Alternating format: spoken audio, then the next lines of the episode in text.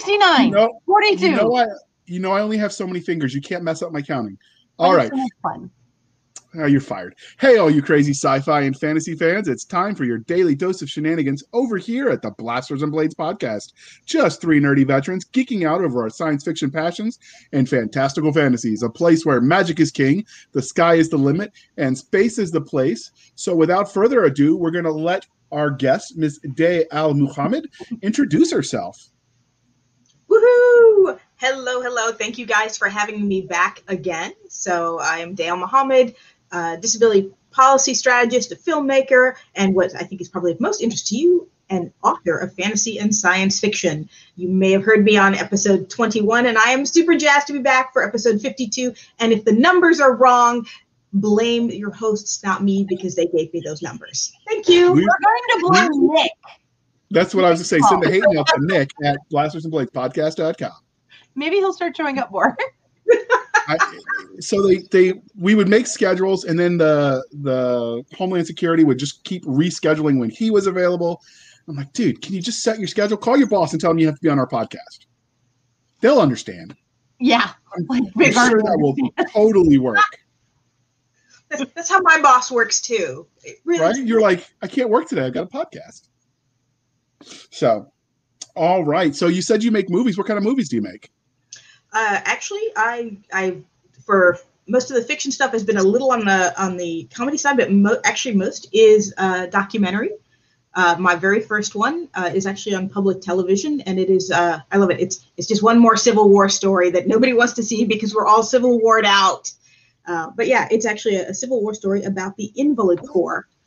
Um, so ev- you know everybody knows the story of the Civil War, right? You know, like you know so many thousands uh, you know tens of thousands killed and other tens of thousands injured. Nobody ever asked asked what happened to those those amputees and those soldiers with disabilities afterwards. And the fact is they were so low on manpower in the union they actually created entire regiments of these guys and put them back to work. Wow. Uh, and the and A the fun thing of- a lot of prison camps were run by those people the too old and, or infirm or too young Yes, actually, uh, most of them were, and they were the the guys who who guarded Lincoln's assassins. Um, they they were his pallbearers as well. Um, and in one one very very um, famous uh, battle, Battle of Fort Stevens, just outside of Washington D.C., they held off um, like twenty thousand uh, Confederate troops for twenty four hours uh, until reinforcements could arrive, and Lincoln was on the ramparts that that day. So never piss off an angry old dude with a gun and nothing left to lose And that is exactly it. They had a bunch of hundred days men, like all the green guys. They put them behind the walls, and they put all the these these guys who smelled the gunpowder right um, out in the pits in front of it. And basically, these guys were running around firing off shots and pretending to be more of them than there actually were, to to be able to to um, uh, to convince Confederates that, that there were actually a lot more of them. So it. just enough. That's been done before, and it always works if you can confuse the enemy. But um, so, have you watched any of the um, what is it? Um, um, the documentary. Oh, I'm drawing a blank on what it is now. My my my ex calls it uh, uh, Nerdflix, but oh, there's a whole there's a whole like Netflix of documentaries. Oh, oh wow. All right. Well, I guess we will since my brain just went blank. I'm gonna blame Cisca. She spiked my water, and uh, we will move on. That, that Yeah. will. I I with dihydrogen monoxide. That's right. It's deadly. I heard that on the news. It will kill you. Yeah. I, Um, I don't need these artificial chemicals and things in my body anymore. I Dang know, straight. See, she gets it. But uh, so the next part of the introduction, dear listener, is how we found them. So mine is easy. Uh, I Doc last time said I will break your arm if you don't get her on the show, and I'm like, yes, ma'am. And we had her on the show, episode 21. But Doc, how did you meet uh, Miss Mohamed?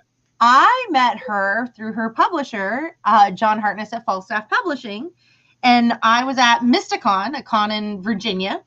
And they said, and he looks at me and I'm like, hey, how's everything going? And we're talking. And he goes, hey, I have an author you should panel at DragonCon. And I went, I'm sure you have more than one. And he goes, yes, but I have one specifically. I want you to meet her.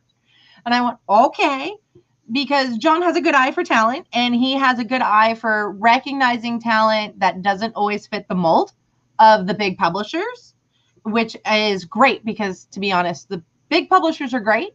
And I have no problem with like Tor or anybody, but sometimes they all kind of blend in. And so he's really good at finding some great unique voices. And Day was definitely one of those. So she and I started talking, and I decided I really just adore Day and we need to have her. I think we got in trouble. We just started. He's like, "Why don't you guys just talk over there?" Yeah, no, he did kick us out. We were still talking.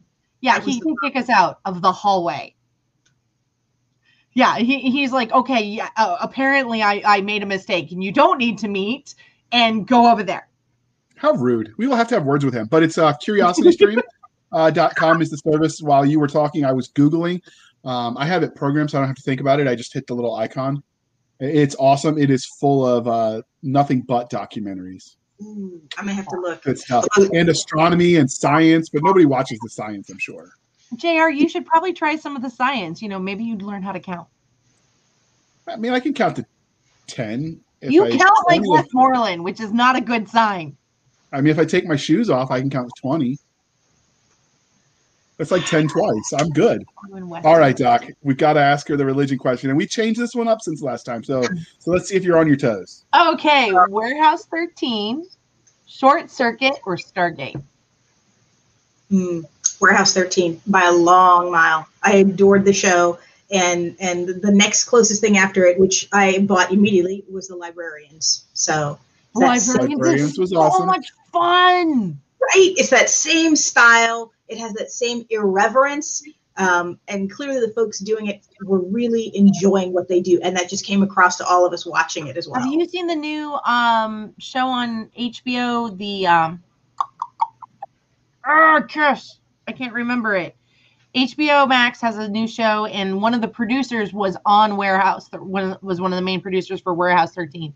It's the women. It's set in a bit. It's like a period. As the Nevers. the Nevers. Thank you. Yes, yes, I have. So Yeah, it's, it's um, it's Joss Whedon's uh, executive producing, right? He's he he he stepped away, but one of the other producers was also on. I think Buffy and Angel, but also one of the lead producers for Warehouse 13.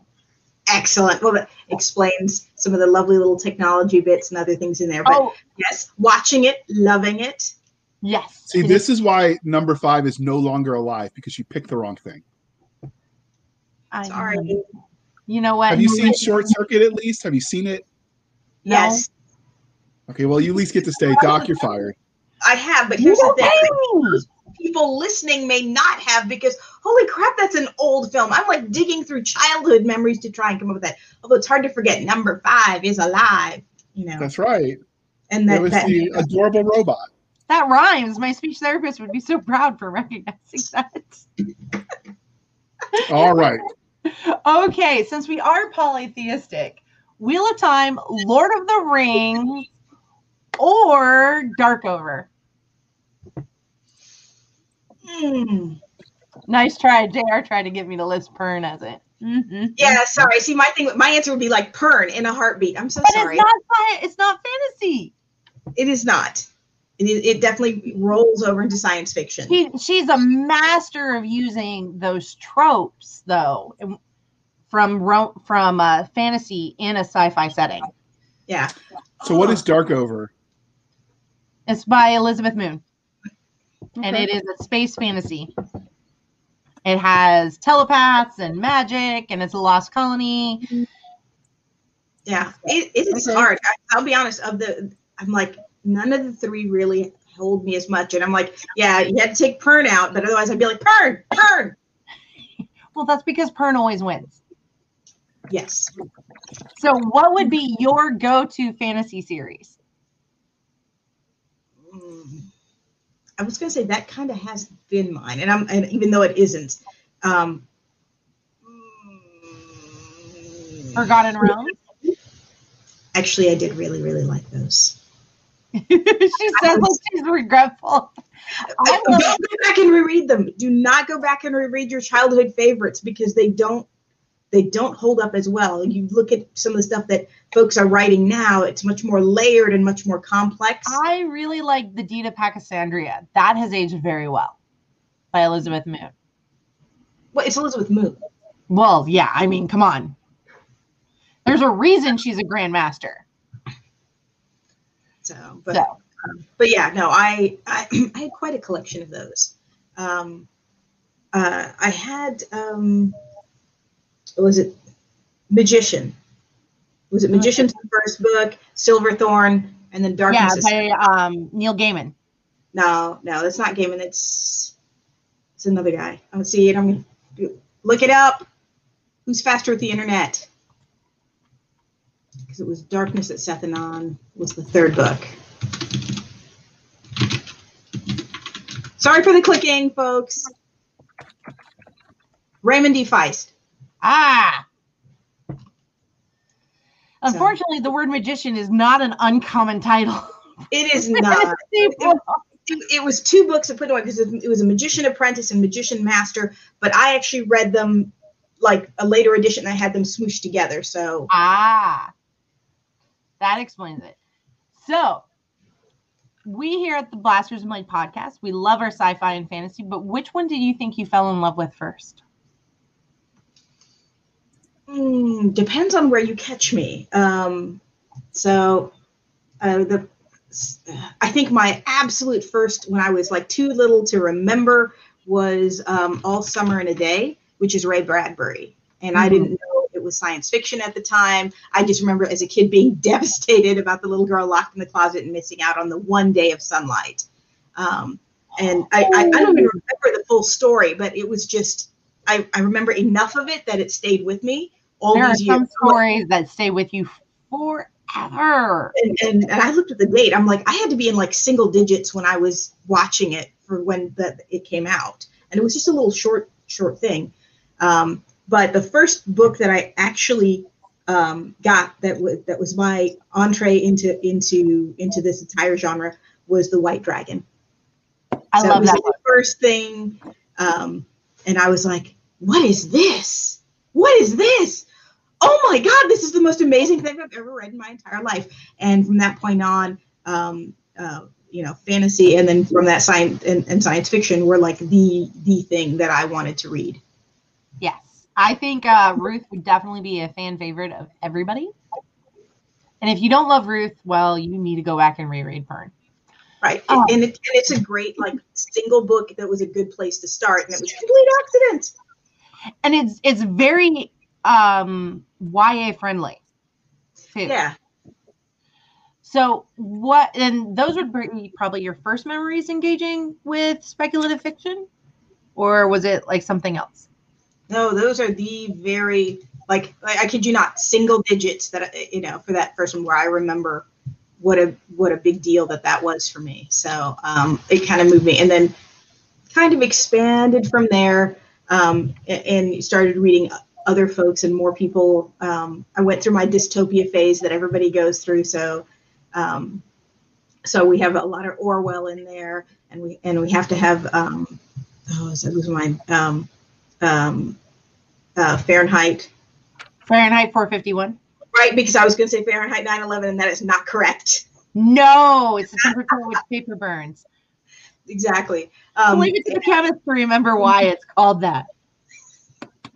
Um, but um, going through all of those, uh, but it was yeah, and it was from there I just kept going, and I wanted more of it. Um, so so yeah, um, What is it that you love and draws you in and keeps you there with the genre? Mm. I like the element of the fantastical. I think that's part of what makes it work for me. The idea of like this is something that is so different from the way that we work and live and think, and at the same time, it's not. Um, Yeah. it- The human It- element is still there. right, uh, and and yet instead we get to explore these entire worlds um, and um, and the way people interact with them, right? Uh, and so there are things we can learn about our own worlds and times and stuff now that we probably wouldn't be as willing to to pay attention to in this world, but we'll notice them so much better in these others in I others. So I have a friend who once made a, an advice about something I was trying to write, and she looked at me and she goes, "You need to change this because you're making pe- you're making the people on Earth the villain." and people on earth are who are re- are reading it and people don't want to read something where they're the villain and she was right and it and it's so because i mean how many times when you talk to somebody and if you make them see themselves as the villain and you point out what it just doesn't work very well it, you automatically make them defensive whereas with speculative fiction it gives a, a, a level of detachment Mhm. that is That- just makes it able to talk about it Right. Um, I think there's so much more. I science fiction to me is like has always been political, right? From its very roots, the stories that are told are, are not just stories. They're they're they're reflections on the world we live in and, and- inequities. It, it's, and it's speculative fiction has always been much more about um, the minority voices of women. Uh, the Hugo's was Hugo's Isaac Asimov was a Jew who fled uh, Germany. Hugo was as well.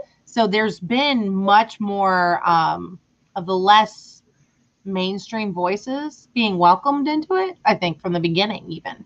Right. Uh, I absolutely, and the things that are explored and discussed, and then it talks about the other parts that we. Um, we- let, let's go back to Frankenstein, right? Uh, the idea of like people talk about the technology to bring forward life, but that book is more about the moralities and the complications that come from creating life, and what does that mean in, in our relationships to each other. Mhm. Um, and and uh, and granted, it also is just an awesome kind of scary, freaky book anyway. Um, It is. uh, They but- asked the. Uh, oh, go ahead. Mm. I was, just, I was going to say Frankenstein asked the same question Michael Crichton did. Just because you can do something, they never stop to think about whether they should. Oh, that is a that is an excellent parallel. Holy crap! Yeah. So now I'm sitting there going, "Oh, you just made me rethink Jurassic Park in a whole new way." So Like- it's on the line because they Netflix has Camp Cretaceous, which uh, I just realized when I got to season two. I was watching it with my kids that it takes place on the in the same set time frame as Jurassic World the movie. So they start to once scene in the movie leaves, the kids that are abandoned at this this camp end up exploring places. And I started watching it. I'm like, oh. Of course, obviously, it's a kid, you know, young kid movie, so it doesn't show the, the gore, but it's on Netflix. It's pretty good if, you, if you've got kids and you want to watch dinosaur stuff with them. But but that had me thinking about Michael Crichton lately. and I'm like, man, I'm going to reread those books. Yeah, because I'm, I'm having a moment going, "Holy crap! I never saw the parallel with Frankenstein." But it is. It's the monster that got away from you, and and in many ways, it's wrecking vengeance on your world. Well, that's Yep. what everything Dr. Wong was doing with the hybrid species, and this might be way in the weeds of nerddom, but like like I said, it's fresh in my mind. But that does it's it's a very Frankenstein thing where you know you're creating the super monster when really the monster is us. That's always the message. And they're not There's a far off. for that. I think humanity has definitely grown as a, um, our just overall psyche has grown and uh, become a better human being in general. If you thought of it from that perspective, but yeah, Yeah. if you look at what was kids appropriate in the 1800s versus now, it's like no, no wonder you people were so scarred. yeah, no, Well, I that- think. Oh, sorry. Go ahead. I was gonna say, yeah, that and the plague would scar you, you know, as you do. Yeah, But details. But uh, so, how did your love of speculative fiction and all things nerdy transition into you writing novels and, and short content in that space? um, I think the thing is that you you end up loving it and, and all the things about it, um, and you end up wanting more. And and and part of it is I wanted more that reflected me and my life and my lifestyle and and and and my, the the way I operate. So as as a as a as a blind queer woman of color, I'm like, yeah, we're not really seeing that. Um, certainly not nothing really set in the Middle East uh, at all. So I wanted to have more stories that covered those kinds of things. I'm like, we have fantastical elements in our history and our stories, and and I think it would be great to have more fantasy that's actually based on non-Western settings. Um, because I think there's a lot to offer there. Also, it also felt like, man, I think I could tell a really awesome, fun story that people would get a kick out of. Um, and so, I So think I know I- I've seen that you do that with the with the Middle East. I've seen Davis Ashura we interviewed does that with his Indian heritage. There was an author that I watched on the Keystroke Medium, which is a you know we're sort of friends of the show. It's more based towards authors helping authors kind of thing, whereas we try to focus more on the readers at the other end of the content spectrum. But they interviewed a lady, um, I think, who did a Japanese inspired fantasy, but she, I looked that book up later and she never finished the series, which always stinks because I can't stand a series that isn't finished because you kind of want to know how it ends. Um, so I never, I never picked it up, but I do like it when you start exploring outside of the way it's always been done mostly because it keeps you fresh creatively speaking right? Like if everything's the same old hero's journey set in proto england like how like okay i, I can see where it's going to go i get bored with proto england but then again i'm not that fond of english food what you don't yeah. and crackers and biscuits and hot tea wait wait you know what the new indian food is right it, it's british food is it's indian food so let's be honest. Okay, i was gonna i was just gonna say there are three countries in the world okay four where I could be stuck forever of, without leaving their culinary experience. India, French, because I love me some cheese and wine. Anybody who's listened to the show knows this. Uh, Arab food and Caribbean food. I mean, you can't go wrong with chicken tikka masala. My mom, jokingly, after we came to the states, because I grew up in the Middle East till I was eight, would call me her Arab child because uh, if she had Arab food, I was happy all my favorite food was Arab food or seafood. So I started trying um, Indian food when I was in grad school because the apartment that I stayed in while I was going to grad school was the married apartment. And it just happened to be everyone that was on my floor were uh, international students. and They all were from India, so they would do these like floor wide like um, get-togethers with all their spouses, and so we were invited and we got to try some cool food. I've never had lamb before that day. It was it was an interesting experience. But see, now you got me thinking about food, and I haven't eaten dinner yet. That's just mean, Doc. But uh, let's let's get back to talking about books, or we're gonna make the people drool. We got some letters every time we get too far afield on food because people are like, "You're making me hungry." Um, so many authors let their own real life experiences influence the stories they tell. So, are there any formidable moments that shape you as a storyteller? Hmm every time someone says that, I'm like, oh, I never can think of anything until five minutes after the podcast is ended. So, so five minutes oh. after you guys, that's when it, that's when it's gonna hit me. So, um, honestly, I think, um, I'll, I'll be honest. I think one of my my favorite thing, and this is more, it's one of my favorite things to do as we want to talk about pivotal moments, which is, um, I read an uh, an, a, an annotated copy of Dracula that had little notes about different things, uh, like where the locations were, what it meant, and uh, how it related to things at that time. And I loved it. Um, I, there was also, I'm going to blank name, somebody who had done something similar, put footnotes in their fantasy novel, or end notes actually. Um, and I love the references to things. It, it gave a feeling that there's so much more bigger world out there that that they created that we just don't see. Um, and so that that was one of my my big oh wow this is super cool and so um, so both the labyrinth archivist and baba ali i started doing what i called book secrets and i'd actually create little blog posts that would be basically my my version of footnotes like all right why do we call them aerostats instead of airships and i went through the history of the terminology uh, you know aerostats and airships and zeppelins and like why what those terms meant at different times and why i picked this one um, and um, for the Labyrinth Archivist, things like the that the, the the the plague that takes place there, what's it based off of, and then where other places we have seen that plague show up in fiction because it's pretty popular. Because hello, the zombie ant fungus is something that everybody's heard about at some point within uh, in any bit of sciencey nerddom because it's that cool. and so um, I, I, started doing those kinds of things. So it was my way of adding footnotes. Um, if somebody is is is clever reading the book, they'll they'll know the, the the point that I'm the the reference that I might make. But this gives them a place to go. I was right. I know what you were doing there. And for other folks, it becomes this nice, um, you know, extra of what's in there. So like there's there are a couple of names and titles within the Labyrinth Archivist that reference um, actually reference other literature. So when I was actually writing my first series, because you know I, every new author writes their blog for other authors. I don't know why we do that, but so I was writing like you know, I called it Marine Monday, and I'd write those posts about various stuff I was doing. You weren't a Marine. Did you get No, no, really 'cause I was- badly damaged in the head? No, because I was writing Space Marines. Duh. Oh, mm. I'm And so we- sorry. Yeah, I, I had the same confusion, I but so didn't we say took but I had the same confusion. we took all those posts off. I, I unpublished them from my website, and now that we're the series is complete and we're doing the box set, all of those are going to go in there as bonus content. That's something for you to think about when you finish your your universe series. You can kind of unpublish those, and then you know that's where they can get them in the like I don't know inner space between books and stuff. I like It's it. kind of a cool. It's a cool idea, and I, I like you know sort of explaining that kind of stuff.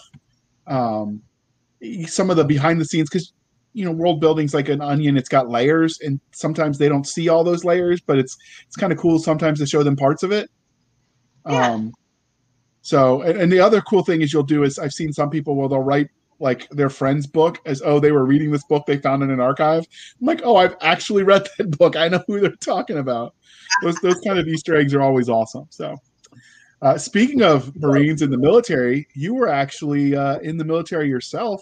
Uh, so you serve in the U.S. Coast Guard. So we ask all veterans, or excuse me, all authors who are also veterans, this question. But how do you think your time serving in the Coast Guard Auxiliary affects the stories you tell?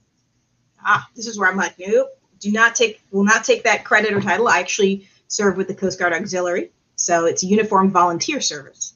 So, um, Did I, I said auxiliary?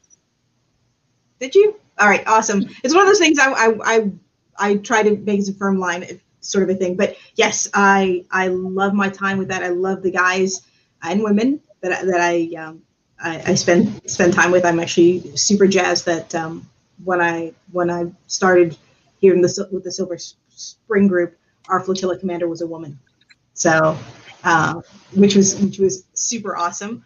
Um, how do I, I put it? I have put it in actually a couple of short stories that I have have written. Um, I have very very strong feelings about the Coast Guard not getting it its its due credit. Uh, you know, a couple years ago, I did a lot of reading into more of what the Coast Guard does Uh-oh. because uh, being we make fun of the Coast Guard, but mostly I've determined it's because it's like making fun of your sibling that went to the good foster home is what I put it as. because uh, you what the Coast Guard does some amazing shit that they don't really get credit. I would not want to ride a boat into the middle of a hurricane. Uh no. Just no. But the Coast Guard will do it. No, not my thing. So tons of respect. Learned uh, and and and I learned a lot because I'm one of those people where okay, well let me go learn. I still make fun of them a little bit, but it's more like making fun of the sibling who got the good foster home. there we go. Yeah.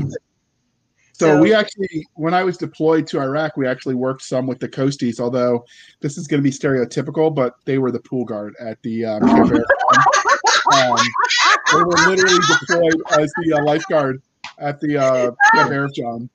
So I mean, you know, hey, they got that combat pay, so I can't, I can't knock it. But um, I actually one of the As stories I, said, sold, they got the good foster home. right? One of the stories that I sold to uh, to an easing that's coming out that I've mentioned in my newsletter that'll be coming out. It's actually a story about space coasties. So, and I had to do some deep dive into some of the historic and iconic um, um, Coast Guard ships that you know, because so, just like the Navy has ships that are had storied names, there's a reason the Enterprise is the name of the ship in Star Trek. It was a iconic American naval vessel. There are equally iconic Coast Guard vessels that now that I say that I can't think of any offhand, but they they were there when I did the research. Yeah, I was gonna say, wait, wait. So what was? Yeah, which one did you pick? I I want to say I picked the Dauntless, but I could be making that up because it's been about a year since I wrote that story. I ended up finally selling it, but um, Authors don't make shit up at all. um Yeah. so No, my, speaking- my sorry, one of my my favorite stories is actually about the lifeguard station uh, at Cape Hatteras. Um, and um, and one of the things is I, I fictionalized it. I I, I and I, granted it was it's more historical steampunky style, um, and it was the first all African American lighthouse. Um, and and uh, and the, actually the first one burned down because the moment they put a black man in charge, they're like, yeah, we don't like this, burned it down rebuilt it. Um, and one of the, the most amazing things was the, one of the most famous rescues um, of the A.E. Newman. Um, and I had I love it. I had to fictionalize part of the story because in the in the real one they could not get uh, get lined out to the ship. The waters were so bad they couldn't they couldn't get a boat out. So one of their guys swam out there and brought people back one by one. He swam out to that boat eight times, and I'm like, holy shit, you know. And this, you know, this is on that that that part off the coast of the Carolinas where uh, ships just sank. Yeah. Um, and it was it was amazing um, to, to just read about it. And um, there's a quote from the captain's wife about how she says she lashed her hand, herself and her small son um, to the mast. Um, and then in the in the pouring rain, it, um, as she as she prayed, God sent her salvation in the shape of a black man. And I was like, That's that's powerful. So the ship was the Dauntless, which is a cutter, and it was Yes. commissioned in '68. I just pulled up the Wikipedia, uh, and it was famous as one of the prototype drug busting um, vessels. So I was right to remember the name. nice. And you did you do Oh. know the, that submarines are now a, a big part actually with the with the Coast Guard as well. Because I know one Yeah, of our the semi-submersibles are the new.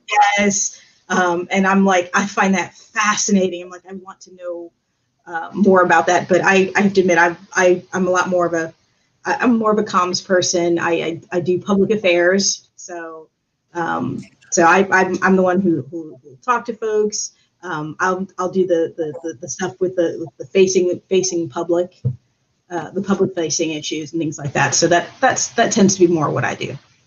So the oh, while I I guess it helps. Yeah, a couple of years ago, maybe um, when the Coast Guard had that iconic where the guy jumped off the uh, the boat and onto the semi-submersible and was pounding on Yeah. the hatch. And I remember because the the the Air Force always says, "Well, we've always got the Coast Guard to make fun of." And I I remember I was talking to to Mike Massa about that when that came up, and I'm like, it could be worse. You could be in the Air Force the day the Coast Guard made you look like wimps.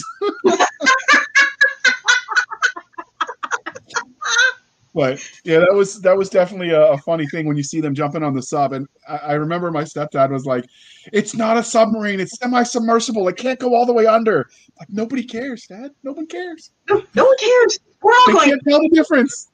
Close So- enough. Close enough. That's right. Close enough for government work. Um, but uh, do you ever draw on people you served with in the military, either from the active component that you work with or the auxiliary? no, no one living is is represented in any of the of the literature that I write. That's Is it. Legal disclaimer Yeah, aside. with a straight face. Uh, yes. She's winking. She's winking if you're listening to this online on the uh, podcast. Uh, yeah, Right. that the, that is the official statement. Un, unofficially, they these are just some amazing folks, and yeah, I can't not. So, but yeah, inspired by, an homage to. There we go. There we go. Okay, so we've talked about a little bit how your time in the in the Coast Guard, working as an auxiliary man, auxiliary person, I don't know, um, has affected like this auxiliarist. There we go. Uh, has affected the stories you tell, but does it affect how you read stories, specifically nautical stories? a little bit a little bit um i uh, i'm i'm a lot more critical of um because most of the stuff i do is not i'm like on the boats i'm more about the communications particularly emergency communications is, is things i've looked at more um so i'm more the we've had this massive disaster and then looking at how it's handled and then being and then be, me being a complete jerk about how that, that's not the way it works that is not the way it works so um, so that I tend to be more critical about that. I think. Okay. So You know- so have you reread Master and Commander or watched the movie since you since you served and like like no no no Yeah, I have not because I already know what my feelings were about it previously. I'm not sure they will be much better later. So okay. That's fair. So if we ever do a review show, are you wanting to come on that episode? oh, if you want spicy, I will bring it. I will bring it. All right. All right, Doc. Well, saving us from the spicy before we lose our fr- family friendly rating, Doc, the Oh. next question is yours. Transit, Uh, we're going to talk more about things from a fan angle. Has anyone asked you for your autograph in public, away from a convention or a book signing? Not for writing, no. I once had somebody ask me for my autograph uh, because I fence. Um, Oh, that's awesome. So uh, I I have I fenced for many years, and it's kind of weird doing it as a, as a blind person because there is no such thing as blind fencing. So I just fence with everybody else.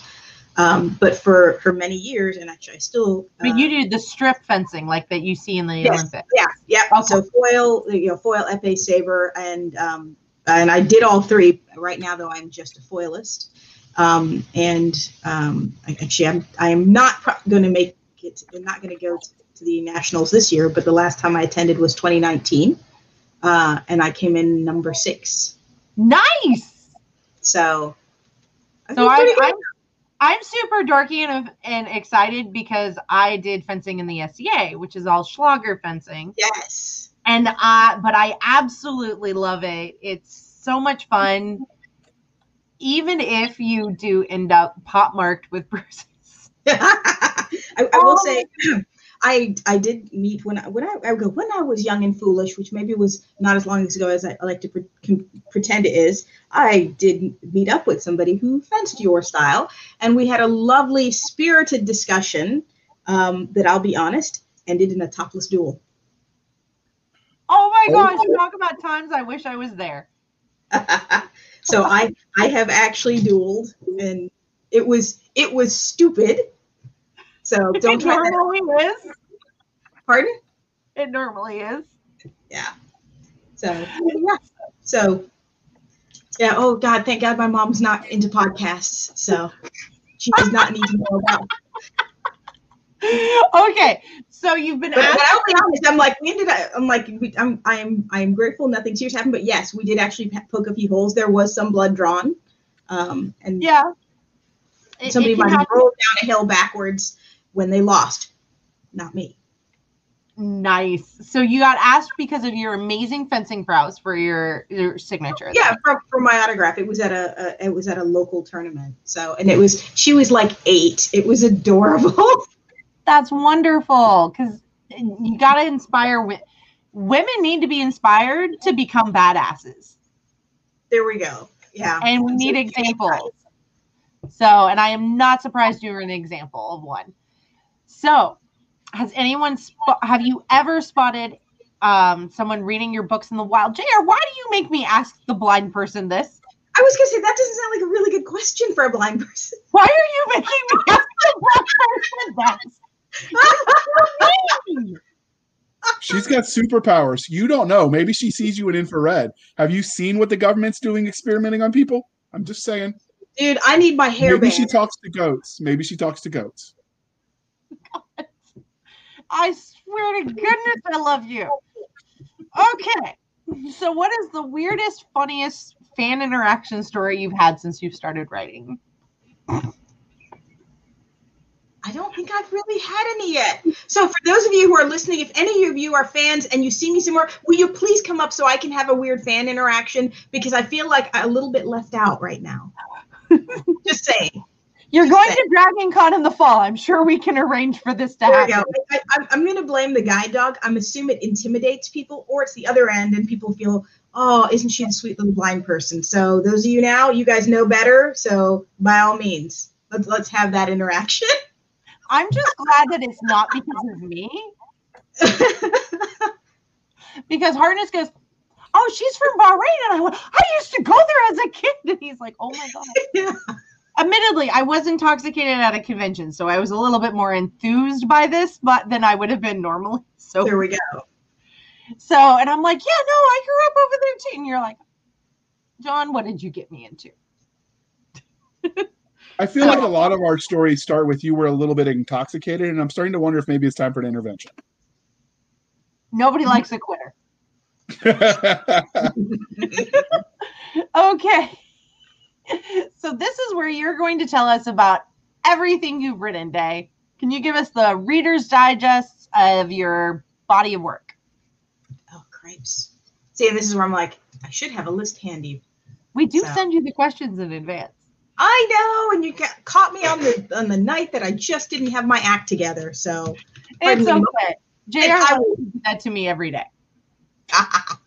so, but I will do my best um, to pull that. They'll be up. like, hey, hey, what happens in a nitrogen oxi- rich oxi- uh, atmosphere? What do you mean, JR? And I'm like, he's like, just tell me. I'm like, so I I am right now. like, No. you die. Sorry. There you go. but plants might do pretty well.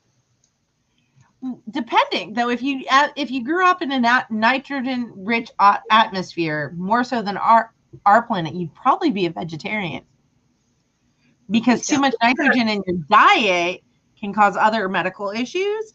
Right. And, issues, and one of the main sources of nitrogen in your diet is meat. Okay, we got all scientific. Let's drop some science. There we go. All right.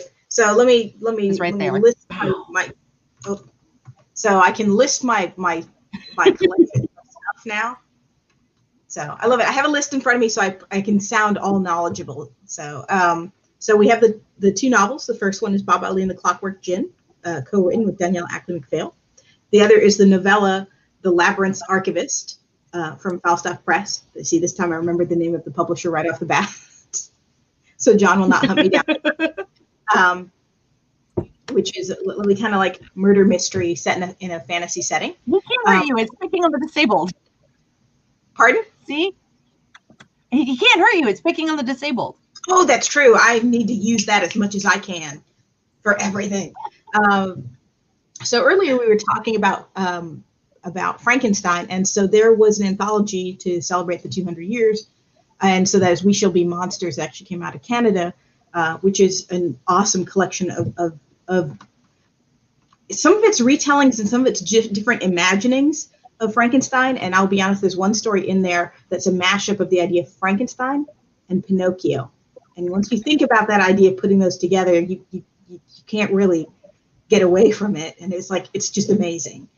Um, I know coming out soon is actually, uh, or coming out in a print version, is a collection of Diesel Funk. And so these are more sort of a pulpy stories um, uh, with all characters of color. And I, I love this one. I had a lot of fun because I, I based it on like mob busting in the 1920s and 30s. So it was, it was a lot of fun.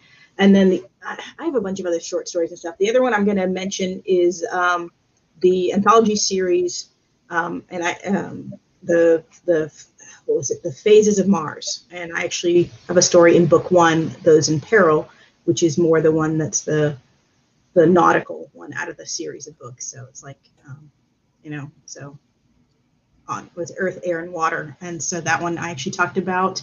Um, uh, the woman who invented um, underwater underwater flares. So it was so I think that is probably the short collection. There are a whole lot of other short stories out there. You can also find a lot of my stuff currently. I've got essays and things since more recently I've been doing a lot more television related stuff with PBS.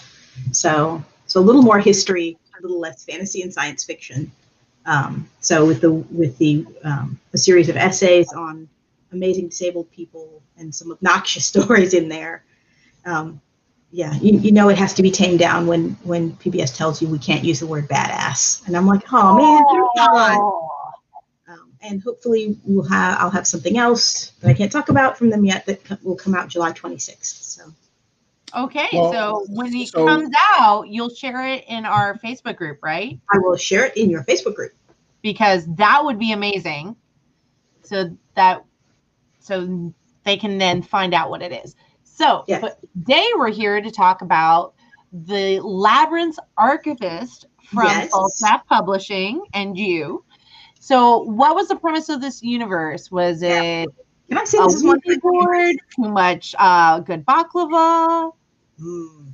Mm. Yeah, I will say, like I said, this is one of my favorites because it's it's a, a, part of a world I've always wanted to write. So this actually is fantasy that's set in in the Middle East um, and it probably most replicate. And granted, it's it, it's technically a different world um, because the whole series is predicated on on a labyrinth that leads to a variety of different worlds. And so this is one that is is is based loosely on um, Egyptian uh, Egyptian culture, but I, I, say loosely on that because I want to say it's probably a little more Egyptian Mediterranean. Uh, mm-hmm. And what's hinted at within the book, and, and, and it's, it's on the back, is the idea of the Great Archive. And the idea is if there's a world where people are traveling these labyrinths to different worlds and places, right? What would be one of the most valuable things? would be information of how to travel those ways safely and information about these other cultures and places you're going to so you don't like offend somebody and get yourself and your team killed knowledge is power knowledge is power uh, and so the great archive is actually modeled off the ideas of, of the great library of alexandria and so the story takes place in this library um, and the characters are these archivists who are collecting this information and it is available in audiobook so I know because I bought the audiobook today. Yay. Because I was like, wait, ah, and they were like, your book, your your wish list is on sale, so I went and bought it. Yay! I am so glad. Thank you. Was it thank you for your was it for your purchase? It is most very much appreciated. So there we go. Before we dig into the um, to the book itself, let's take a moment and we're going to look at the cover. It's on the screen for you, dear listener. If you're if you're listening and not watching, uh, it has a very sort of new age vibe to the modern art style to the picture. Uh, it's a silhouetted face with uh, with symbology written into the into the shadow. So, what's the story of this uh, this cover? Oh, actually, I'll be honest. That is all the artist. So, uh, it, it I it is fantastic. Uh, I had sent um, I, I love the fact that the publisher sends note like, hey, here's some things. Let us know what kinds of things you're interested in the cover. Uh, uh, you know, some colors, some styles, some structures. And so I was like, I, I want obviously because it's a murder mystery set in this in that space and time. I thought, huh, well, I was thinking Nancy Drew-ish, you know, Nancy Drew mm-hmm. style sort of thing. It's it's it's a light mystery in a fantasy setting. That's it. Other than that, it's um, it it very. I thought that would be great. Um, but because of the, the setting, let me let me send here's some styles of clothing that were, were used in, in Egypt and the Mediterranean. Here's the kinds of colors. Um, you know, here's a, a, a, piece of art that looks like one of the characters. Um, here's old um, drawings done of what it would have been. And then here's a cover of a Nancy Drew that that I think would be actually pretty awesome. Um, you know, to give it a style. And then but and so the, the closest thing was like you've got the face of a person on the cover. Um, now, one of the, the things that I put into my book Secrets, which I'm going to actually go ahead and see if I have that link, which I love it, which is uh, it's the, the cover that never was. So, being a blind person, I just, you know, you're just going to send up a note that says Nancy Drew um, and then covers. And then so I'm like, here's this. What I missed was this is one of those times where somebody spoofed the Nancy Drew cover and it has a a hmm, not safe for work title. So, which I love, and and it's um, Nancy Drew Mystery Stories: The Secret of the Missing Beep. All right, so since we don't want to lose the rating, I will link the the blog article on her website that has that cover. And if you're if you're curious, check the show notes, and the link will be there for you. yeah, but you can guess what that missing word would would be. Franks, um, the missing Franks oh, I like that. The Secret of the Missing Franks. Um, and, uh, and, and of course, this is before I knew anybody. So I'm like, I had a lovely meltdown at home going, what did I just send my publisher saying this is what I want on the cover of my book? Um, I, I love the cover of the book. It's a very I, silhouette, yes. and um, and it's she's so beautiful. The face is so beautifully done. And the colors, it is perfect, and all credit goes to the artist. So, so, so I'm, I'm gonna put that there. It's like artist and publisher. I love you guys. You made that. You, I, I sent you. Here's all the stuff I like, and you guys went. We have this idea, and I'm like, yes, it's even better. I love every bit of it. So. Oh, shady. So let's move on to the book itself. What would the 30 second elevator pitch be for this novel? Oof. Did I already get to that? Oh man. Oh. So no, okay. Um, so um, Azulea lives um, in the the Shining City, which is at the nexus of all these labyrinthine gates that lead to multiple worlds. Um, she is a student working at the Great Archive, and one of the most valuable things in this world is information the idea of how do you travel the labyrinth? How do you get to these different worlds? And what information do you need to know to survive in them?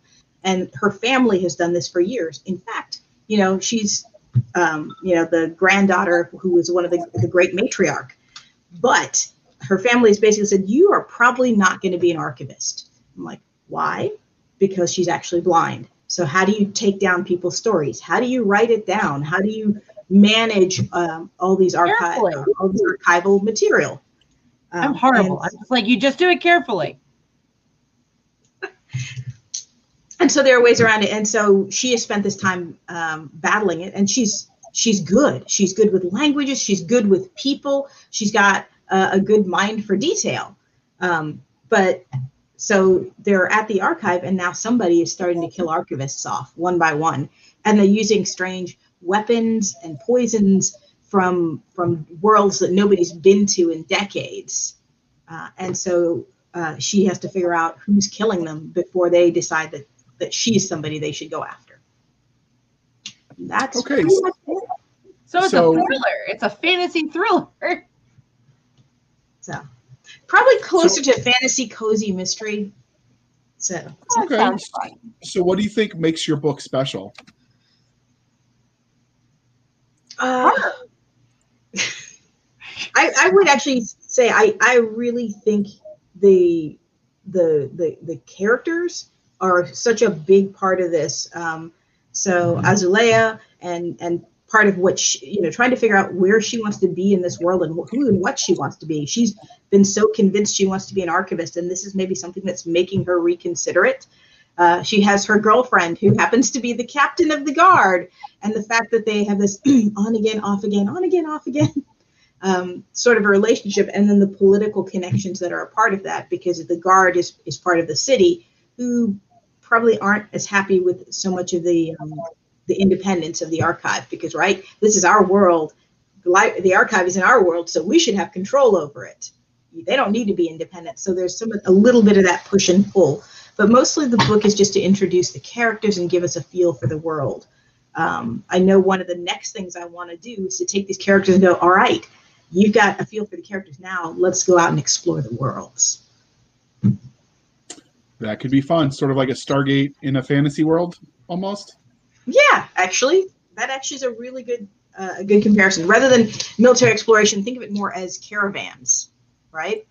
Because I think part of the style is I wanted to, to base it on like the, the caravans across the deserts to the spices, but I think Stargate works equally well. So like the spice trade routes and stuff. So, like the Silk Road meets Stargate in a fantasy Yes. world. Okay. Oh, I like that. Silk Road meets Stargate is probably the best comparison of the two. So, which, go ahead, Doc. I'm just saying it sounds like something I will be devouring. So, which science fiction or fantasy? Because sometimes you know people like to mix them up, like this uh, lady that writes sci-fi in her fantasy novel, and they called it Pern. uh, which which tropes do you feel like the Labyrinth Archivist hits the best? Ooh. Hmm. That's a tough one. The this this first book, I'll be honest, probably hits more tropes in mystery than it does in traditional fantasy because it's built to meet the here's the dead body, we have the suspects, we do the suspects, some you know somebody else disappears, we have a raising. It, it follows the arc of a traditional mystery more than it follows the arc of a of a fantasy novel, if that makes any sense. Um, Yep. And that was that was purposefully done. So, were you a fan of Clue growing up? I love Clue. It is, it is one of my favorite movies, and a very small part of me goes, I want somebody to redo it so the next generation can really get to see it. But I'm also afraid anybody redoing it is going to screw it up. Um, but it is fantastic and, and beautifully done, and just the more than anything else, the pace in that film is fantastic. If you watch, you can see the frenetic energy, and that's that's something that has to. That's that one that you have the script, but two, it's the actors putting that in there, and we feel that same ener- pounding energy in in it. Well, I was actually talking about the board game, but by Hasbro, but, but the movie works too. The movie was based on the game or inspired by, so it works. Um, There we so- go. And there's a new series out of books. Um, I think they're YA books actually from Diana Peterfreund that are actually based on Clue as well. Ooh, Nice. neat.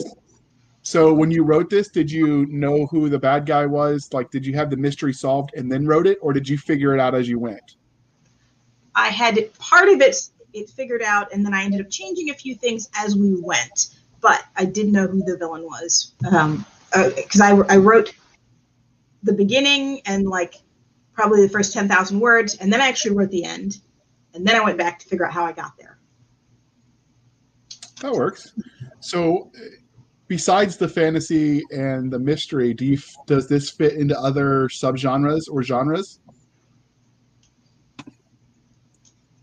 Think those are probably going to be the strongest. Um, is going to be the, the the fantasy style, and I think as as we move into other things, we're going to see more stuff that comes from like travel and more quest style. It's going to probably lean more into traditional fantasy as we go further, um, uh, because I, I I tend to like that, and I think it fits the world and it fits the characters well um, to do that. But I also like the the socio political and cultural elements, so there'll always be a lot of that to to layer into it. I think as long as you do those without like beating people over the head or preaching at them, that oh, adds layer and, and pers- like depth to a story. But that's a really hard line to do because we all have our own biases, re- whether it's politics, religion, culture, whatever. And so balancing your own biases, and it, it gets even harder if you don't know what yours are, which which happens. Yeah, I think we're talking about slightly different things because mine is more um, of, of what is it? Old school traditional fantasies. You got the people, they go on their quest, they have to get these things, you get to the end. But the thing is, in the real world, right? It, real, uh, real world, eh, air quotes there. Um, if if we were let's let's base it on the idea of a medieval fantasy setting, right, where people are trying to survive, they're doing the world. The fact of anybody traveling to another place was so unusual. Strangers in town is so unusual that the response to them is not necessarily always going to even be po- uh, positive at all.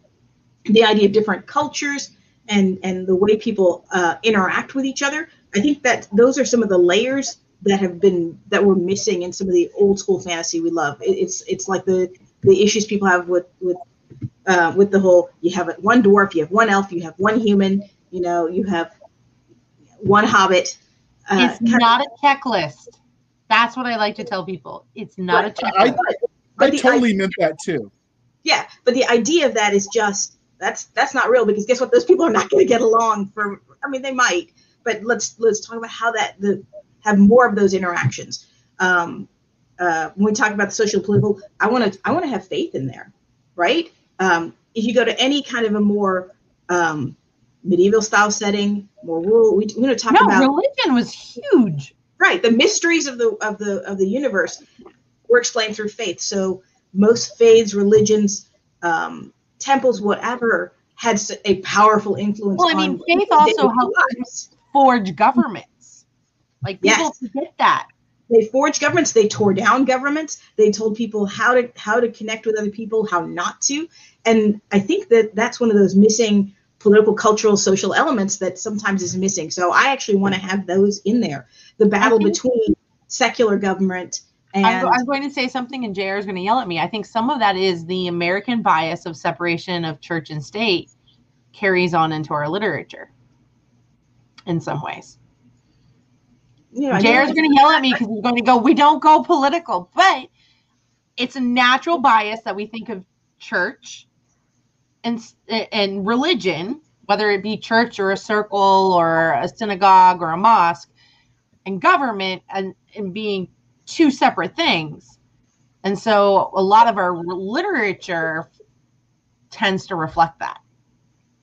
Yeah, which, which means we're missing an element of culture. I'm like, and, and it's not necessarily bad or good. It's just the things that push and pull us. Yeah. So. No, I definitely think you can tell when people have not been outside of the continental U.S. because it reflects sometimes in the stories they tell or or don't tell or tell. the stories they gravitate to, even. So it, was definitely an eye-opening experience having been in the Middle East and the culture there outside of um, what you exposed to on TV or books or whatever. It's I, I definitely think there's something to that. There's definitely an yeah. American bias. But it has to be done. But but when it's put in a book, it has to be done in those small. It's the small specifics that really make it work. And, and you're right. If people are using with a hammer, you can. I, I go, oh, you looked that up somewhere, didn't you? And you put it in your book, versus looking for like subtle ways that it influences the way people people uh, people do things. So yeah, yeah. look at the church on. I still know people who don't eat fish on Fridays. Or maybe they do eat fish on Fridays. I'm a bat. I'm not a Catholic. So I know there's something about Catholics and fish on Friday. All right, so instead of talking about fish, let's talk about her main character. Yes, let's get on to the main character because she is the lady of the hour. Both she and Day. Or maybe she is Day. Hmm. Hmm. I, I, I will admit, I'm like, probably looks a little bit like me because I wanted somebody with brown skin um, who is blind and queer, which I happen to be all of those things. But other than that, I'd like to think I am better looking, smarter, Naturally, naturally. you know, Luckier. There we go. So, can you tell us a bit about your main character? Sure. Um, so, um, so the main character is Azulea, and she is actually the the the daughter of what's a, a, a, matrilineal line of, of women who basically have run the archive. Um, and um, so I have her as a relatively young person. I actually don't think I ever give her a specific age, but I specifically wanted I wanted to set her within that young adult, new adult kind of an age range where you think this is what you want in life, but then you're starting to ask some questions. So, like that 14 to 20. Yeah, I'd probably put her on the on the closer to the 20 end than the 14 side, but yes. Yeah. Otherwise, she and her girlfriend are doing some things that we that just. I really- feel much more comfortable with the well, yeah, because you did say new adult, and new adult is definitely more like the the 20. 17 through 20. Yep, and I think that's that is probably where where we have somebody who's who's secure in her own personality, but not in her place in the world, if that makes sense. So she's Yeah. she's decided she wants to be an archivist because that's what she was supposed to be, because that's what everybody in her family is, and the idea of something else feels like it's it's um it's less. And of course, anybody who gets caught in that kind of like this is what it's going to be is going to be a little rigid in their thinking to start with, and a little defensive and a little bombastic.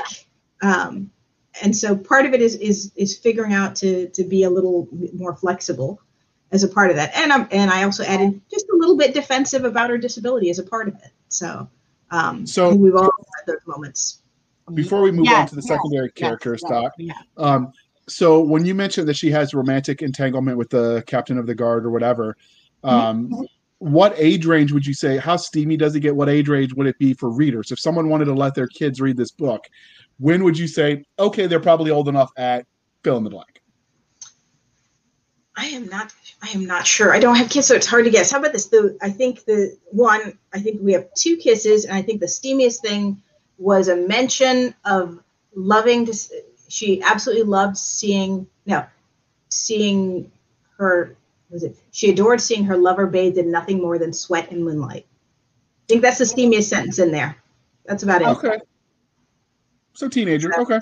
So Well, I just know lots of people like to expose their kids to other cultures through through fiction. So you know, Yeah, just fair I, warning. I do have a character that burns to death in front of somebody, and that's a little graphic. That's that. I'm I'd be more worried about that. Fair enough. Well, you know, yeah. I I tell people all the time, you should read what your child's reading until such time as you are no longer worried about what your child is reading. Mm, I like that. Yeah, I'm because I I I have um developmental disorders run in my family. So we do not tell people ages, we tell them till it's like till certain criteria have been met. Because sometimes people can meet them at an earlier age, sometimes they don't. And um I I know right at the age I started dating was when my mother ha- handed me the last Herald Mage, and that was the first time I ever read a character who was homosexual and that was my mother's way of explaining homosexuality. it worked very well because I never understood it to be anything other than a form of love. I kind of wish mine had done that. She left her bookshelf and her books available, and I still have some very messed up memories about VC Andrews' Flowers in the Attic because I was That was way a- too to read that. That was Um, a dark and twisted book. Oh my goodness. I have to wonder if she had some issues in her childhood she was trying to work out with that one because it was a little mm, out there. I and I thought something came to light when she died that there was some truth to it. I want to say I heard that rumor, but I but I wouldn't swear to it. So, can you tell us some about any secondary characters that stood out? Back to forcible segue back to their our our uh, archivist. Um, sure, uh, I have. Um, so, uh, oh goodness. So let me see. We have we have her her her girlfriend Melody, who's the captain of the guard. Um, you know, who I'll be honest probably fits the trope and the stereotype of the of the captain of the guard more than the stereotype of what a girlfriend should be. Um, uh, and who's caught between that idea of like where does my responsibility lie because I'm supposed to represent the city, who basically wants to to have more influence over the, over the archive, and then I've got my girlfriend who basically anytime I try to take care of her, she gets all prickly with me, um, sort of a thing. We have um, handsome Dan, who's um, uh, and and he's the kind of person who where he'd be the one who started call who started the myth that he's called handsome Dan, who is is sort of a I want to say he's a peg-legged pirate, but really he's a tentacle-legged pirate um, who uh, was sleeping with um, uh, Azulea's grandmother, and uh, Oh, who, yeah, and who had been sleeping with her for decades, it would seem. Um, Oh, very hentai. just a little bit, but uh, who's a weird kind of a character who clearly has affection, um, who, who cared deeply for the grandmother, has affection for Azulea, but has some strange ideas about um, priorities and about boundaries and about what is and is not appropriate. Um, and and he actually and the and um, Melody Azulea's girlfriend do not get along because she's law and order and he's a woo whatever goes baby girl um, sort of a character and um, yeah which puts her in the middle quite firmly. Yeah. And uh, and then the other would be Azulea's uh, cousin who wants to be an archivist who God bless her is not that bright. Um, and she uh, was she never met a stranger she didn't fall in love with. Oh So- my. So, So with your with your guard character, so what kind of equipment is your guard using? Given that it's Middle Eastern expired, but it's fantasy also. Is it we're, we're talking saber and and chainmail? What what kind of equipment did you give them? Ooh, actually I, I actually uh, went went for a polearm ooh, nice.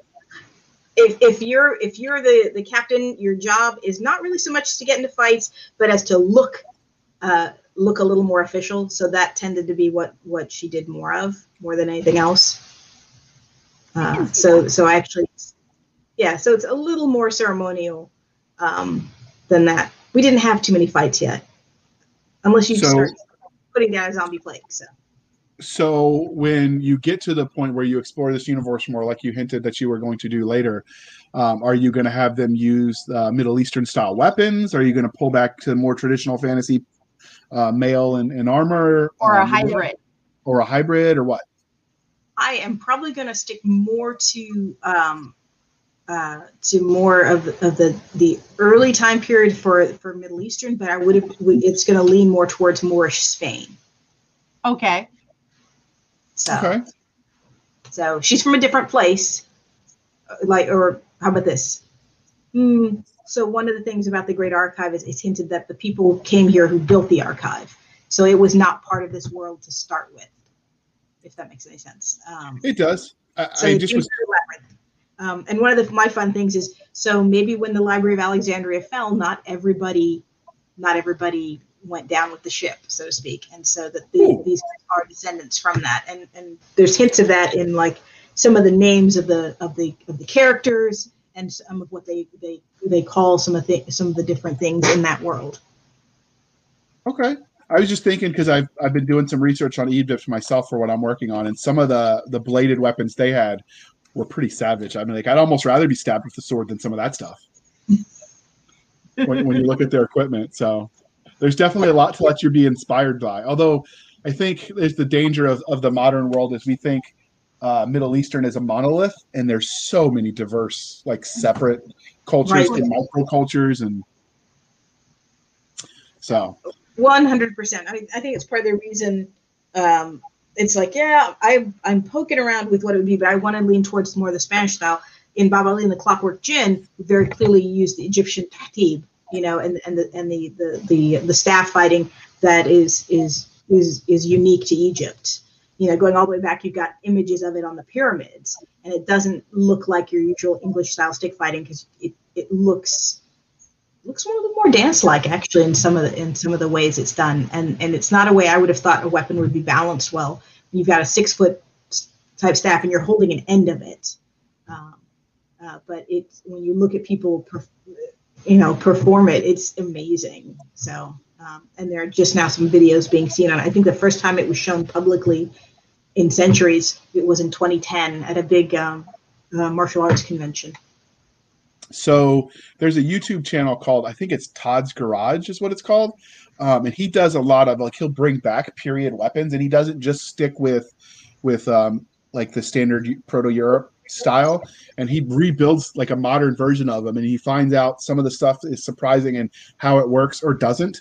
You know, so some of the equipment that that we talk about, like it was this game changer, and when you make it the way it said, like even accounting for lots of practice with it, it's not as efficient as we would like to believe. So they probably didn't use it as much as we would think. So like there's something to be said for for like building physical replications to, to learn. And that was one of the things they've learned is some of the balance of weapons you wouldn't expect. If you use their style of, of making it versus like modern foundry, it, it, it changes things. And the composition of the metals. Ooh, i'm gonna have to check that out i love that i love It's a lot of good stuff. If you like I stabby, mean, stabby. look at that. I I love So. stabby stabby. I'm like, hello, all, all that fencing. I'm like, yes, it's sport, but it's still I, a lot of time actually put in with uh, with the weapon. So, and I'm actually going to send send you the link to the little um, tahtib. I can't remember if I sent, gave that to you guys before, um, but it's it is fun to look at it and, and see what it looks like now. And I think it's something most folks won't be familiar with. So All right, so I will link. I didn't think. I don't think I got the name of the show of the um, channel right, um, but I will link um, the channel that we're talking about that has all the the weapons in the show notes. And day, I will send that to you offline. Yes, thank you. so See, I bet you guys didn't realize how educational this would be for those of you listening. You're going to find out so much more. See, I, we always learn to bring some unique people to to our audience. So, and uh, I knew that day would not disappoint. Um, so you mentioned earlier that you do have a bad guy. Can you give us anything without giving us any spoilers? Nope, it could be a guy, it could be a girl, it could be multiple people. Yeah, I know. Nope, that's fine. Nope. Just say nope. Spoiler alert, and we won't go there. So what she can say is the bad guy is the murderer. Correct? Can are we safe at least there? Okay, There. that works. There works. we go. So, um, speaking of all these characters, if they were to meet you in a back alley, how do you think you'd fare? Would uh, you see that interaction playing out well? Could you beat them in a sword fight, or would I was you? going to say, the captain of the guard would probably kick my ass and like mop the floor with me. Um, but uh, I think I could take everybody else. Do you think they'd want to fight you, or do you think they'd be distracted by the doggy? Mm, hopefully they'd be distracted by by the lovely, lovely dog. But when you kill off somebody's grandmother, I think they're going to come after you. Uh, yeah, I didn't even like my grandmother that much, and I'd still be a little miffed with you. See, So, okay, so yeah, you killed my grandmother. Prepare to die. Yeah. It's yeah, not gonna no, great, no, but there's a reason that line echoes throughout history and pop culture. So, do you have, since we've talked about all these characters, do you have a favorite archetype for a character? not that comes to mind. Um, although I have to admit, I'm particularly fond of redemption arcs in my stories. Okay. I think we all like a good redemption arc, really and truthfully, because we all screw up in life and we'd like to believe that our screw ups are forgivable. Yeah, and that we can make it right. All right. So speaking of um, screw ups, uh, no, that's a horrible segue. Forget I said that.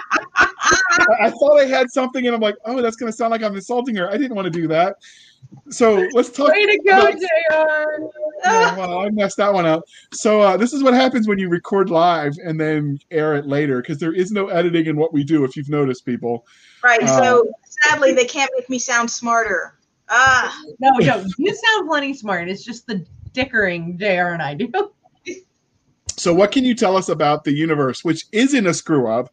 Uh, in miniseries, the world where the story is told is as much a protagonist, as, as much a character as a protagonist or antagonist. So, other than what you've already said, can you tell us more about the world where it takes place? Because it sounds like you're going to go back there. I I definitely want to go back there. Uh, and actually, this is um, the book is part of a series of shared world books, um, which is based on the idea of that the labyrinth is part of the decaying body of a of a goddess, um, that and it connects a variety of worlds. And I think that was just the key bit that was given to to several authors. And the idea is okay, make your make your world from that. Um, and so there, there are several of us who've, who've written stories, and they're all very different because we all, we've all picked different word worlds that are connected uh, via the labyrinth. So, um, so that is the that base premise.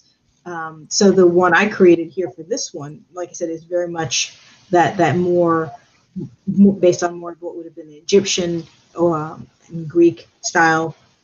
And I wanted to give a feel for that kind of a world. It's it's one of these while I'm not a fan completely of, of uh, some of the storytelling in Dune, I actually do like the world building in Dune. I can see Um, that. Uh, and so, so part of it was to try and, and, and pull some of those kinds of sensibilities to build the shape of that world. Um, and then as we travel to others, I want us to fe- get the feel of what caravan is like, right? What is what is that kind of a journey uh, feel like? Because it's it's different when you're with uh, you know I love that like I said I love those quest style books, but it's different when you're on a quest versus when you're with a caravan with a bunch of like people moaning about how tired their feet are or or who ate you know who ate the last you know lovely sweet cake um, and things like that. So I want a part of that as, as part of the next journey. Uh, and like I said, when you get to this other world, what are all the things that go right and go wrong when you're trying to negotiate and, and talk to people um, and, and probably have more things go wrong rather than right uh, as a part of that. So, so it'll probably have a little more um, of that kind of uh, cultural crossover.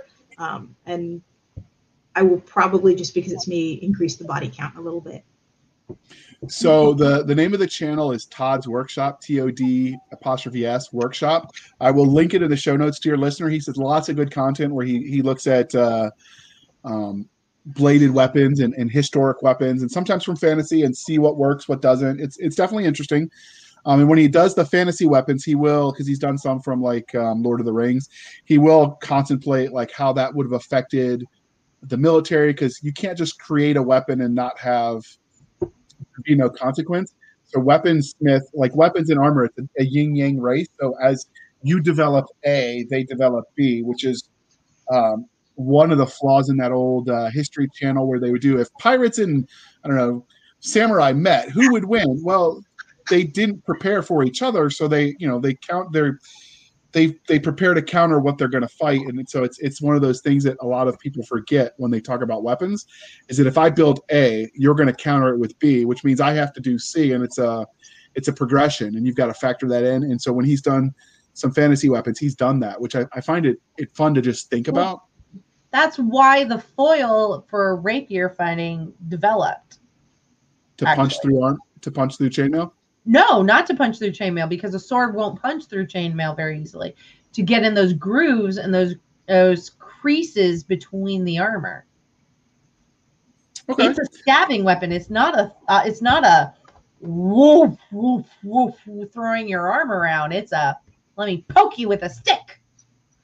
And that was one of the things when you actually start like handling things yourself. Like I, I, I Much worked more bloodthirsty than that.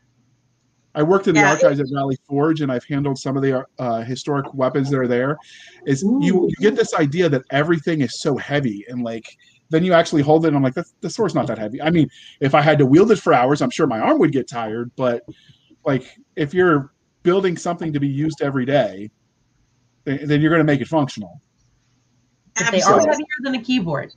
Yeah, and, and we also start seeing swords when you're talking about that time period, uh, right? It, it we also saw the armor decreasing in usage anyway because we the dueling weapons rose in in in more usage uh, with with the use of guns, right? Because guns can punch through armor. So guess what? We don't need big wep- those big swords anymore. So the sword becomes relegated to a personal weapon, um, and that's so the foil is based on the the small sword, if that makes sense. So also- that's that's what people got to be stupid about doing it to each about um, dueling each other. So swords are also expensive to make and take a lot of metal when metal was precious, which is why pole arms were more common. You're more Yeah. likely to see someone with a pike than you are to see them with a sword, unless they're super rich, and then it's more a status symbol than anything. Eh, There you go, and that circles right back to why does my captain of the guard carry a pole arm? Boom. Right. In fact, that was one of the the English and the French. One of the common things where they funded themselves was they would capture other knights, and not only did they um, sell the essentially auction or not auction. What is that? Uh, negotiate the return of people uh, for money. There's a word for that that my mind is blanking on. Negotiate.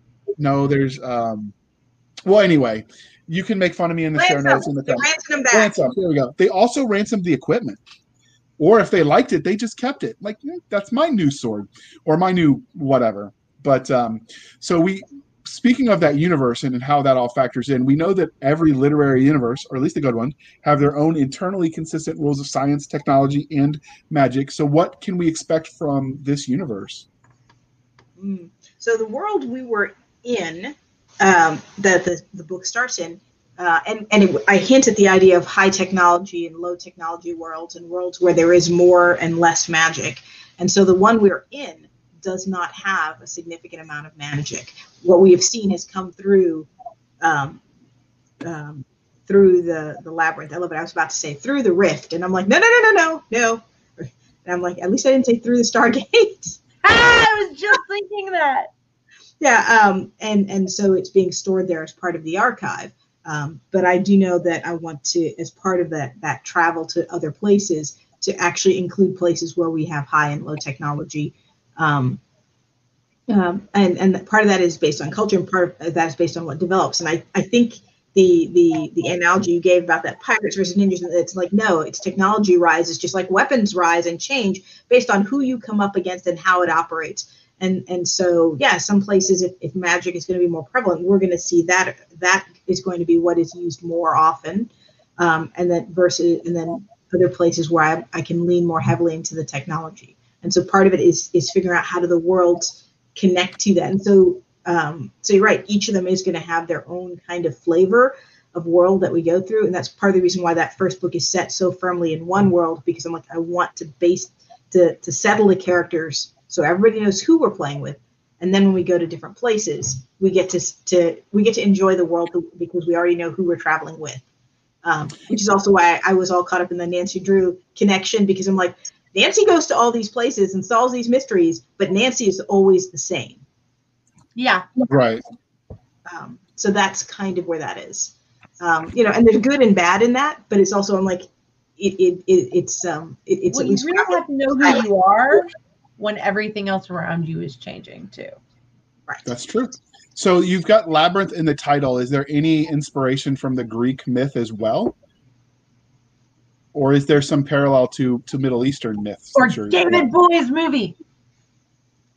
well i would Ooh, love also good. yeah, I- yeah, I think I'm more, it's tied to Labyrinth because that is the the base premise for the for all the books and for the shared world that the authors are all working in. So, so I wish I had something more deep and meaningful, but that's that's where that title came from. Um, although I do adore Bowie in that movie and super hot. Um, Yes. uh, and I, while we haven't hit on the the um, the, the the the Greek myths directly yet, we do have we will have some more and a little connections to the Minotaur coming up. So I do know that. Cool. And yarn? Will yarn be involved? Probably not. Are you making fun of my knitting, JR? No, the labyrinth. Lab- Yeah, sorry. Go ahead. It's a labyrinth reference to the myth. The Uh-huh. myth. That's how he doesn't get lost. He leaves a string of yarn, sort of like Hansel and Gretel left breadcrumbs. It's it's in an episode of The Librarians even. It, it is. I'm just having fun picking on JR. You didn't know how to respond to that. so, of everything you've invented in your universe, what would you use? Like, is there anything you'd want to use daily?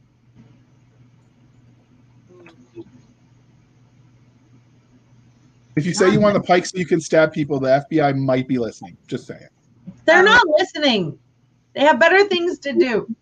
Yeah, but if I want a pike, I wouldn't stab people. I will. I will just put up as decoration. Pike- That's all it is. Decoration. Pikes aren't really a stabbing weapon so much as a chopping tool for vegetables. Pikes?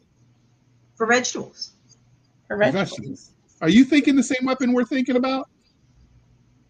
Long stick, spear at the end, sharp pointy, and cutty. You know what? I may have been thinking of a halberd. Sorry. Even that's not really. Been a Okay. long day.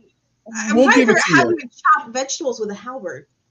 Yeah, now I'm wondering the same thing. I guess if you cut the handle off and you just had the blade, maybe. Yeah, but then it's just a cleaver. Yeah, but or or what if you want to cut cut vegetables in your neighbor's house without leaving yours? Hey, hey, it's a great way to maintain that six foot distance. This is how you chop vegetables during a pandemic.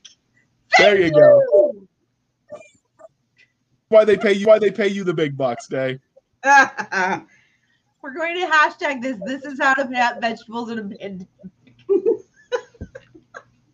People are going to go, why? Why are they teaching us how to to- chop vegetables during a pandemic? What the hell is this episode about? Now we're talking books.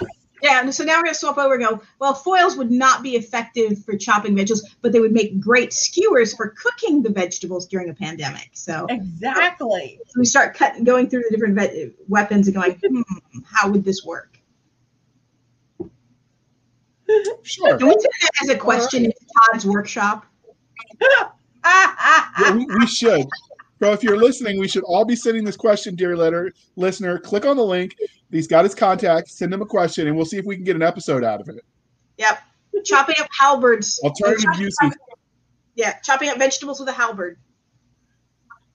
There we go.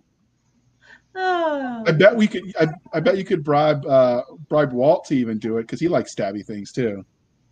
We could bribe Walt. Now I want to see this done. I want to see this done. I'm gonna have to see what I can do. See what you started, Cisca? Walt and his murder dogs. He does. All right, but back to back to day because we don't want murder dogs. What? Now I gotta add murder dogs to the footnotes. All right. I just so like making her about it aliens. And. I don't think So hashtags works the way you think it does, but I add them anyway. Just do as you're told, JR All right. Day's going. What did I get myself into? I Um, no, I was all good with the idea of like getting getting. I want to see video of this whole hal- halberd and vegetables thing. So I'm like, I am all in. Who do we need to bribe to make this happen? And I expect us to have the video to like linked to this one so people can watch it themselves. So I'm gonna have to reach out to Walt. Ah, I do have somewhere part of a video with me trying to open a coconut with a sword because my wife got one. And I and I was like, and I have one of those like cheap little steel, you know, the ones that people buy when you're young and foolish to put on your wall. And I still have one. And I'm like, I want to, I want to cut open this coconut. Can I, can I do it? And what proceeds is a video of several seconds of me chasing this coconut around the floor in our kitchen because guess what? It's not swords are not a great way to open a coconut. They're also ceremonial swords and decorative swords were never intended to be used. We had uh when I I'm did the J pretty sure Disney thing in high school. We're going to blame Disney for this day. That works, but uh they tried to stab Fire a Robinson? bottle with the ceremonial. Wait, you stabbed you a go. what? They they he stabbed a Coca Cola like can with a ceremonial sword that they use, the navy sword, and Yeah. it shattered the blade. Oh my The god. Coke can won. And then, of course, he had to go home and explain to his mother why he's buying a two hundred dollar sword, and it's like oh. nineteen nineties two hundred, not modern day two hundred. So it's probably even more. Oh no. All right, ask her oh. about fantastical creatures, Doc. I know, I will. So, do you have any fantastical creatures in your book? no fantastical creatures more people from from different worlds who probably did not, who probably deviated from a, a, a species many many years ago. So um, we I know we have. Well, how would you classify? How would you classify Mr. Tentacle Legs? If not Mm. fantastical creature. Uh, actually, I would probably to actually put him as more humanoid with a symbiote. Ooh, Ooh, So- okay. nicely Yeah. done. Because remember I said there's that mix of technology and magic. So he actually that that leg replacement, that tentacle is a symbiote. Ah, Interesting. Okay. yeah. So that was yeah a little bit different there. We, I know we have uh, some folks that, that more seem to resemble more, you know, related to dragons. Others who seem more like uh, sort of swamp lizard people, and other ones who are feathered, um, kind of like ducks. So, did you let nature inspire you with those, or folklore, or just So what if? yeah a lot of these actually are related to to actual animals. And and so you you, you start guessing you start look at some of the latin bases of the names that i used for um, for these different different groups of folks. So uh, this one is definitely a little more uh, based I, I love it this book is definitely more based on on some more nature elements and a little more of history whereas Baba Ali is definitely leans heavily into folklore so Okay. yeah That's, we'll a, see how that's a good way to do it.